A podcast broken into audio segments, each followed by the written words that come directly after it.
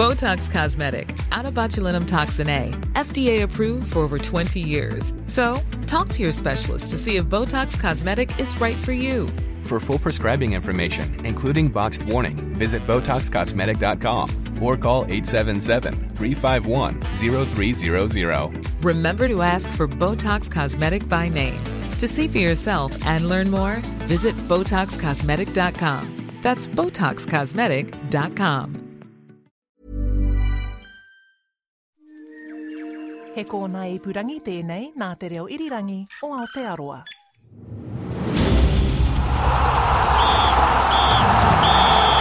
And we're into extra time. Kia ora and welcome to Extra Time. I'm Brenton Vannisselroy. A boil over felt in Buenos Aires. Los Pumas, muy bueno.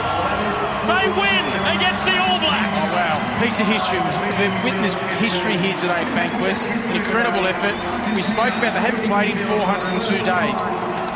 First game of 2020, were they going to run out of energy? Were they going to run out of steam? No, they just got better and better. Yes, a truly stunning upset in Sydney as Argentina recorded their first ever win over the All Blacks. It took the Pumas 30 tests and 35 years to achieve the feat, and it consigned the All Blacks to consecutive test defeats for the first time since 2011. The match was reminiscent of the All Blacks World Cup semi final loss to England and Japan last year. They were out muscled, out hustled, and out passioned, and once again appeared to have no plan B to turn to when things didn't go their way. The knives are already out for new coach Ian Foster, who has won just two of his first five tests in charge, and Captain Sam Cane is clearly feeling the pressure too, surprisingly criticising fans on Sky Sport earlier this week. We've got amazing fans, but we've also got some pretty brutal ones. And I think with that, you've just got to remind yourself that, hey, uh, they may like to think they know a lot about the game of rugby, but in, in reality, they, they don't really. And um, they don't. They may know the game from what they see in the 80 minutes, but they don't see a lot of stuff that goes on behind the scenes. And to me, um, if I was having, if I'm having my leadership questioned in the public, the people's opinions who really matter to me are my teammates and the coaches who I work with every single day. And, um, you know, I've got a lot of confidence from them that um, we're on the right track. So, are the All Blacks in crisis, and just how much do the public really care? Journalist Hamish Bidwell, Wellington Pride rugby player Alice Soper, and RNZ's Barry Guy are joining me on Extra Time this week to answer these questions and many more. We'll also hear from the Black Ferns after they were drawn in the same pool as the Wallaroos for next year's Rugby World Cup in New Zealand.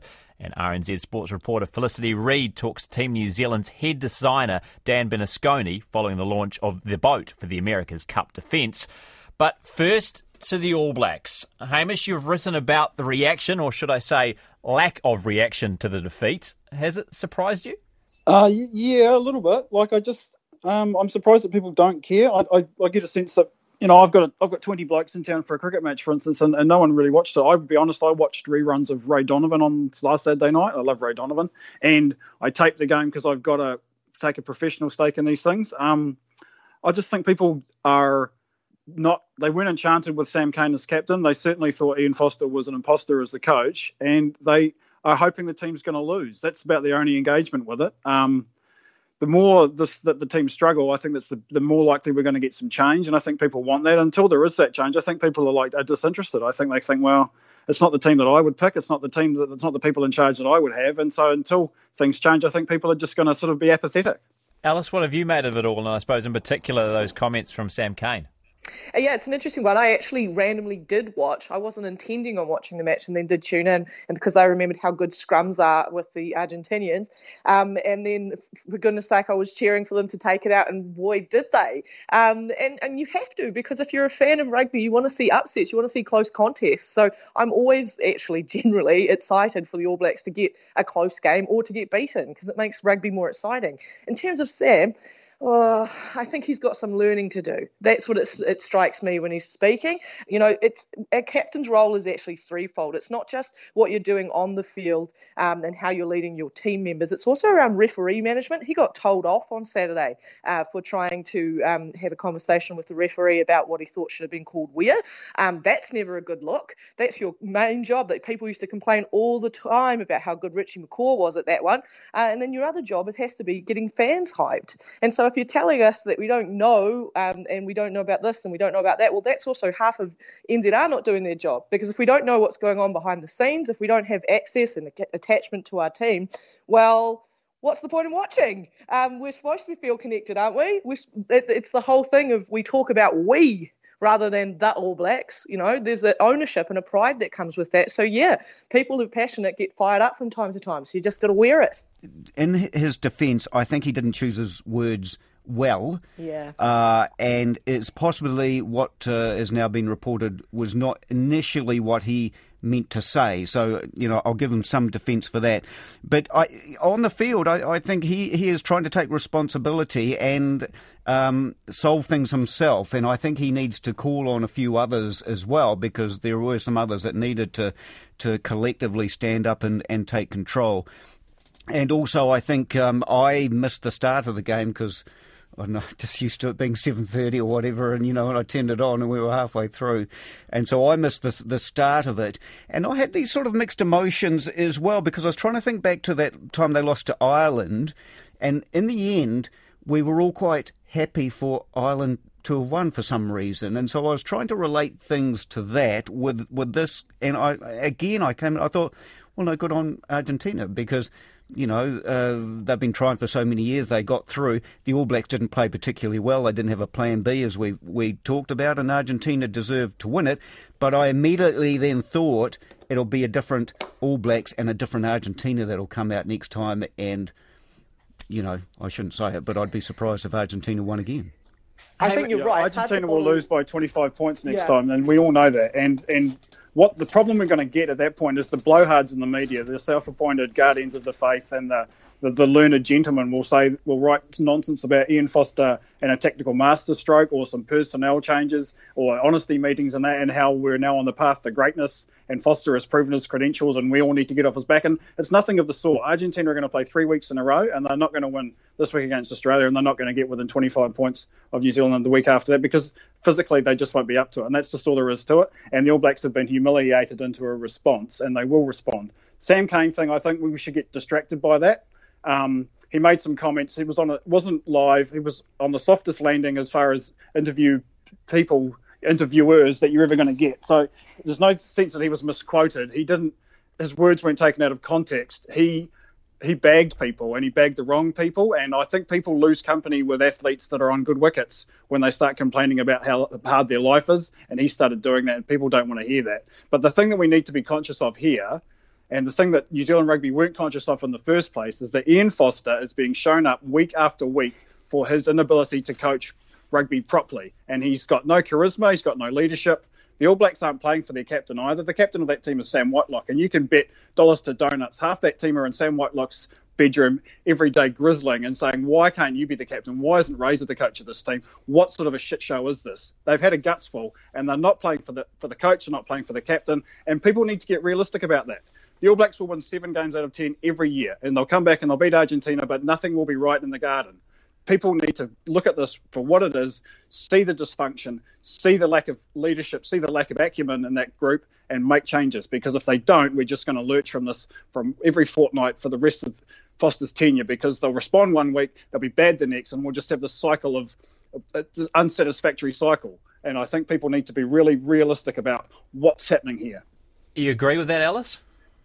I mean, I can't I can't disagree with it. I think if you look at the difference between on and off field culture stuff, um, it was never more apparent when you had the uh, Black Ferns who absolutely romped it in, in 2017, and then followed by the you know the All Blacks poor display the next World Cup. I just think you got yeah you have to get that stuff right off the field, and you know that was another thing in the formation early on of the Black Ferns Sevens team. There was a controversial change in captain, and at the time uh, it caused a real ruction within. But then Sarah Hirini has more than proven that that she was the right choice there. So people forget actually how important that is to players, like you're saying, the the meetings that you have in, in team rooms, who where you end up hanging out that is going to pull. You have to have the person that's going to pull those people together. And and when you are having those losses, I mean, goodness sake, it was Sam Whitelock that engineered that win for the South because the South weren't looking like much otherwise. But it was that type of leadership that he pulled together. We know how to do this. Boring rugby because it's Canterbury rugby, paint by numbers. Tick, tick, tick. There we are. So we need to. Yeah, I, I can't I can't disagree with Hamish on that one. I think he's spot on. And Barry, do we just have to? I suppose Hamish touched on it a bit. Do we just have to face the reality that this All Blacks team aren't the world beaters of the past decade? Is it just is it easy to say again? I'm trying to think. You know, the year after a World Cup, things. You know, they're they're trying some things, but there are a lot of players there that have been there for a while, and I, I am now just starting to think that. Um, you know, some of those combinations aren't working particularly well, and maybe there needs to be change within personnel as well. That maybe um, a few more of these uh, younger guys need to come in and have a have a chance uh, somewhere. And I also think that perhaps, um, as has been touched on, that they're not all thinking and working together as they should be, whether that's because of what Hamish said, that perhaps there are different camps and not everyone's agreeing with the coach or whatever. I do get the feeling that perhaps the whole 15 just uh, isn't clicking. Um, and I can't put my finger finger on it. But but yes, um, I don't think you know the Wallabies aren't a great side at the moment. If you look at it, and you know we've struggled against them. Argentina have uh, stuck to their usual game plan and managed to beat the All Blacks this time. Um, is it 2020? Is, you know, uh, uh, are people cooked after whatever has been, you know, going through this year? They've had enough. I, I, I don't know. They're, I just get the feeling that you know it's not all honky dory and things just aren't humming at the moment.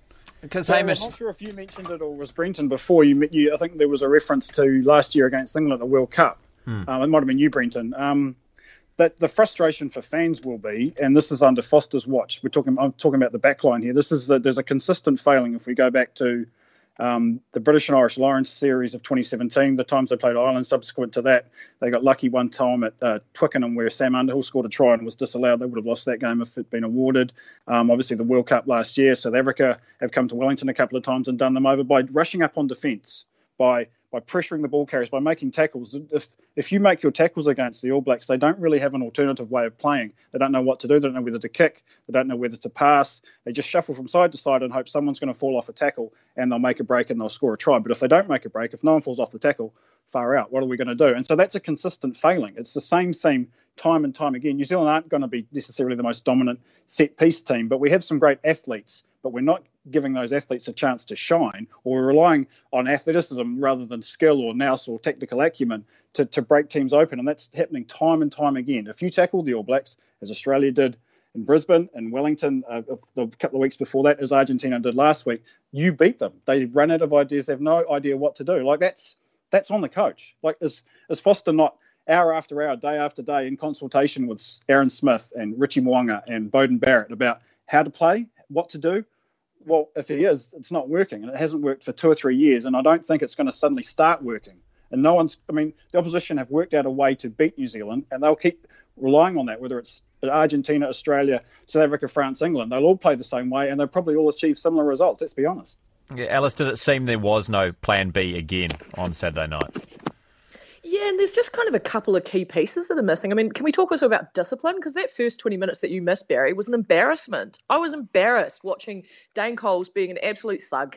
Like it was all the things he was doing was just being a bully boy, and it's just stupid and it's embarrassing Right, to watch. That, that reflects on the captain Yeah. a bit too. What, what's the steam? Yeah. Where's this? You know, would they've tried this on with Read and McCaw and Hansen as the brains trust? I don't Yeah. think they would, but they're trying it on with It- Foster and Cane, aren't they?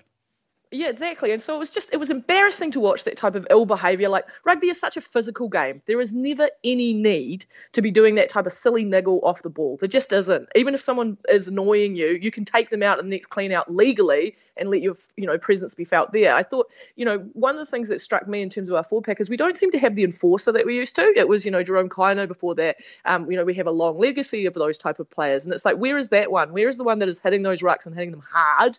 And making people scared to make those tackles. Um, I think Akira um, Ioane the week before, I thought he started to show shades of it, but then he wasn't in the team. I don't know. It just seems like we we haven't quite got that hard six. I want to see our tough number six back in the mix because that's such an important piece in terms of enforcing a ruck down, clean ball, fast ball, let your you know backs out wide. But I haven't seen that for a while now in our setups. We lot, you know, I lo- absolutely adore Ardie, but he's never going to be that type of player. So where is where are they? We need to we need to get that hard man back in the team.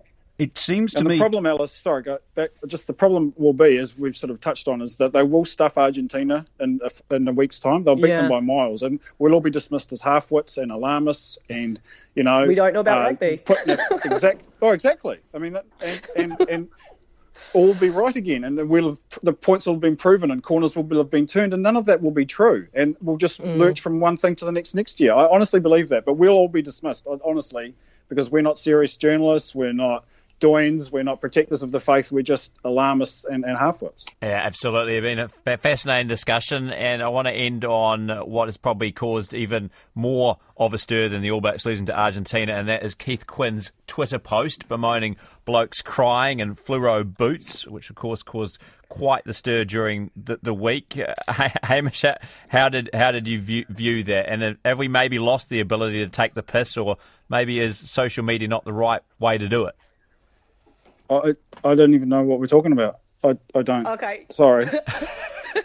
I'll leave this I to you can then, tell Alice. you, Hamish, Ke- Keith mistake. Uh, the best take I saw was that uh, Keith had mistook uh, Twitter for Talkback. So it's not the place to be be putting such comments, mate, because you're going to find the wrong wrong audience there. Um, but the idea, like as I said about it, it was a rugby historian who was making a take that would have been better left in rugby's history. We're so far past this, Keith. Like your your your vintage is showing when you, you're coming out and you're making a public statement like that, whether or not. Uh, you're doing it with a tongue in cheek. If you're doing it online, you're not going to be able to get that tone across. Uh, you're not going to get that context stuff. So you're going to have to be more mindful of the words you're using. So if you're saying that, you know, poor old pine tree would be in disgrace at people crying for goodness sake. I was i thought that was one of the things i saw on saturday and was proud of. I'd watched three matches that day watched the song uh, the samoans play the tongans and one of the samoan players was having a cry during the anthem. Same with eloise blackwell who shed a tear on her debut as the black ferns captain. And then we saw the argentinian coach move to tears um, with his victory. And that's great that's awesome to see people expression um, of of passion and, and, and overwhelming you know emotion in moments like that. Like what's wrong with that? We want people to care about a thing but oh don't care that way for goodness sake. And people's boots really? People have had colored boots now since like 2002 get over it man. It's something backs do. They like to be flashy. They'll have undercuts and you know their fades and then they'll have their boots on too like doesn't make any difference to how they play. I had a similar interaction with a silly old guy on um, Twitter the other week where he told me that he didn't think that the woman that was playing for Fetu Samoa against the Kiwi Ferns should have uh, eyelash extensions on. And I said to him, it makes absolutely no difference to how she plays. She can wear whatever she wants. So it's the same thing there. If you want to wear pink boots, if you're scoring tries, no one cares. Yeah, he would have been better off doing a video or something saying how he was maybe just taking the piss somewhat and comparing it to the past. When you make these posts on, on Twitter, you, you can't tell if it's in jest or not.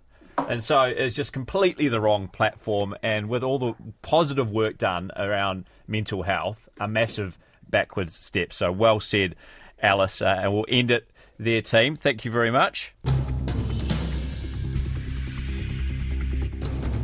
Another major milestone in the countdown to next year's Women's Rugby World Cup in New Zealand this week, with the official draw ceremony taking place in Auckland. Prime Minister Jacinda Ardern and World Cup winners Dr. Farah Palmer, Melodie Robinson, and Dan Carter were all on hand to help, with the world champion Black Ferns drawn alongside Australia, Wales, and one of the three yet to be determined qualifiers in Pool A.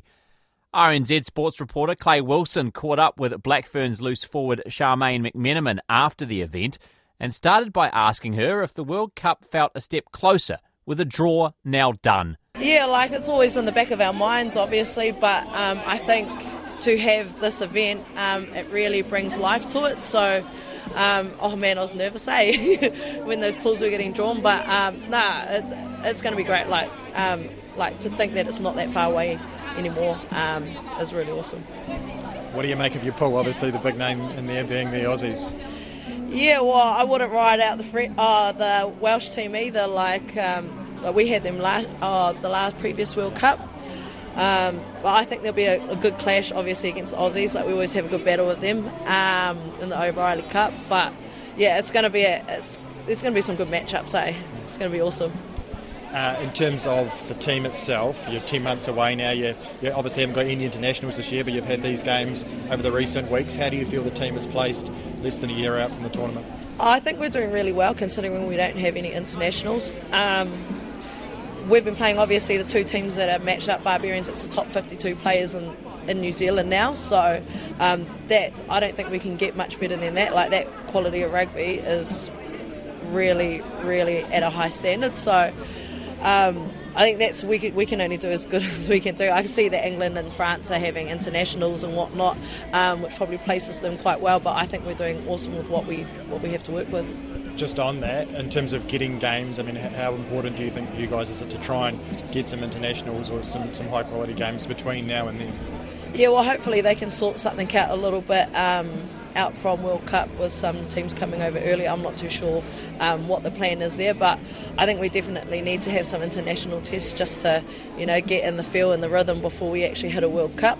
Um, but no doubt if we do or if we don't, I'm pretty sure we'll find some way to adapt. Um, we're good at that, being Kiwis. so, um, yeah, I think I think we'll be able to sort something out. And just finally, just being able to play in a World Cup on home soil, have your, your whānau, your friends around. I mean, what are you looking forward to most about that? Yeah, I think that's it, the whānau and friends. Uh, I was quite fortunate to have my whānau come over in 2017, um, make that big trip, but um, to be here on home soil was just a different story altogether. Like you think of the old girls, some of them didn't even debut in New Zealand; they had to debut overseas. So um, I think our generation that will be playing um, footy at the time, it's going to be massive for them, um, and they probably don't realise the opportunity that they have um, compared to what it previously has been. Black Ferns loose forward Charmaine McMenamin.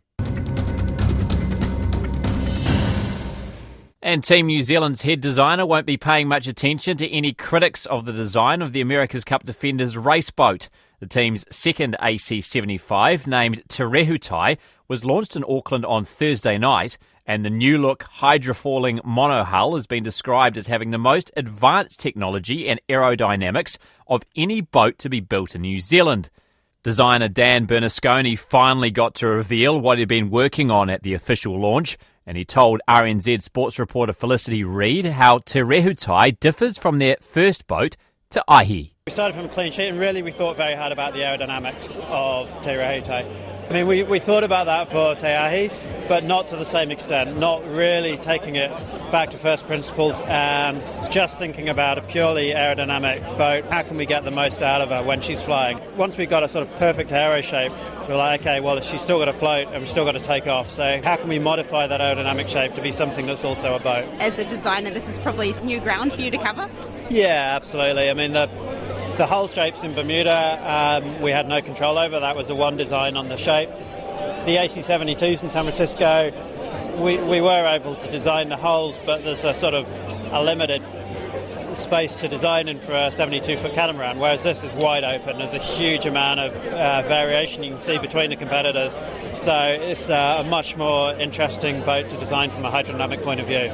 A huge amount of work's gone into it, and it, it would be hard really for anyone who's not been involved in that design process to understand all the, the reasons for the details and the shapes. So, yeah, I mean, we, we can look on the sailing forums and it's interesting to see the opinions of, of the uh, sort of the fans out there. Um, but really, I think it'll it'll be very hard to know how we're going to do against the others until we actually line up in the America's Cup.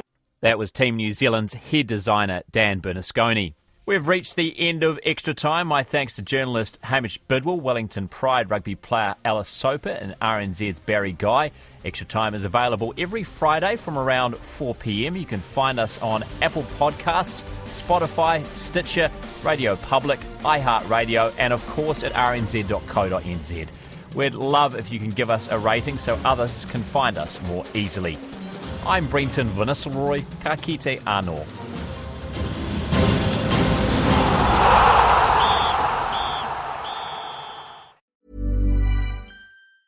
Tired of ads barging into your favorite news podcasts?